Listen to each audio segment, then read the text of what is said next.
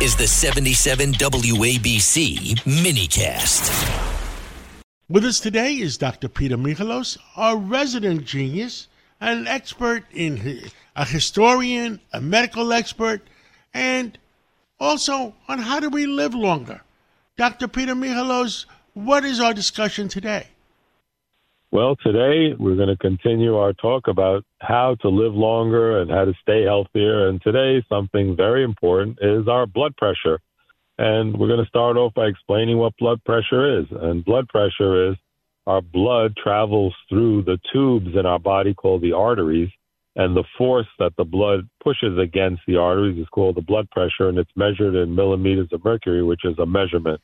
Just like for weight, we have pounds. For blood pressure, we have millimeters of mercury of pressure. And if you have high blood pressure, that's considered 140 or 90 or higher. And if you have severe blood pressure, it's considered over 180, over 120. The top number is called the systolic, which is when the actual heart pumps and is pumping out. That's the maximum pressure.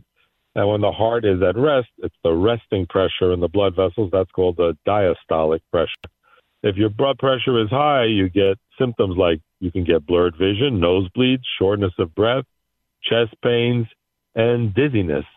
So it's very important to try to control blood pressure. What's very interesting is a study that came out of Finland where they followed um, a couple of thousand people, and they showed that saunas, interestingly, are very helpful for lowering blood pressure and reducing the chance of heart attack and strokes. Now, what happens during a sedentary lifestyle, the blood vessels are very interesting because they have muscles in the wall and they can actually change the thickness and change the size of the tube or what's called the diameter. And what happens is when you're sedentary and your blood vessels aren't moving and you get cholesterol and plaques, the arteries get stick stiff, and that's called hardening of the arteries and narrowing. But when you go into the heat of a sauna, guess what happens to the blood vessels? They dilate. Why do they dilate? Because they want to cool the body off, and that's like a radiator system. Our radiator system is the dilation of blood vessels. That's why we get red and flushed when we're out in the heat and the other thing that makes blood vessels open and close is ex- exercise. And the World Health Organization has come up with the number that 30 minutes five times a week, which is 150 minutes a week, is all you really need to keep your blood vessels healthy and to be healthier. And activities that don't beat up your knees and, you know, like uh, sometimes people think marathon running and all that's so great, but they found out that the marathon running, for example, can cause a lot of problems and arrhythmias. And I always remind people in ancient Greece, the guy who ran the first 26 mile marathon, he ended up dying after running 26 miles. So things that are much safer are swimming, walking, and dancing because you don't really beat up your knees and your joints, but you make those blood vessels open and close. And the blood vessels can actually, they're like alive. They're constantly moving. For example, if we're stressed out or we're threatened by something, you get butterflies in your stomach. Why?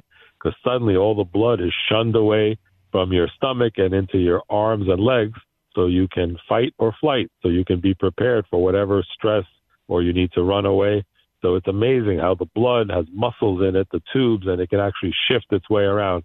The good news is that you can control blood pressure with things like a low sodium diet, trying to keep our weight under control.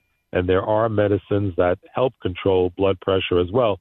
And recently, in the literature, in the anti aging literature, because we're so interested in that area, they found that uh, medicines called ACE inhibitors, which block the ACE receptor, which is uh, located inside the blood vessels and in fat cells. And it basically, when you block it, it lowers the blood pressure. And they found that not only does it lower blood pressure, but they found that that class of medicines also is uh, anti aging and longevity. So amazing news happening in the world of anti-aging. And now our audience understands what high blood pressure is and things that you can do to control it and the importance of things like sauna, which is very popular in places like Finland, Europe, and other places.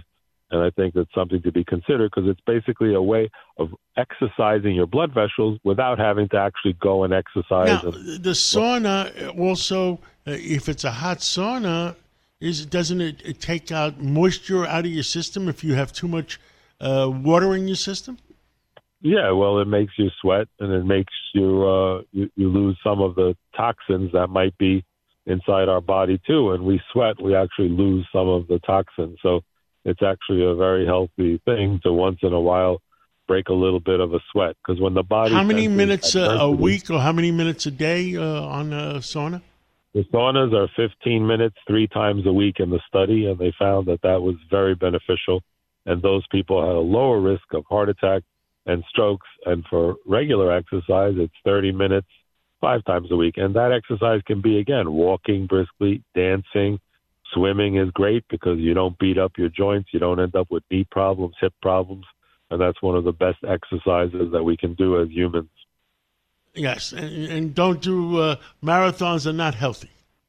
In No, our not. They, they found, our well, opinions. and- well, in the opinion also of the of the of the research and the literature, always consult your doctor before you start any exercise program.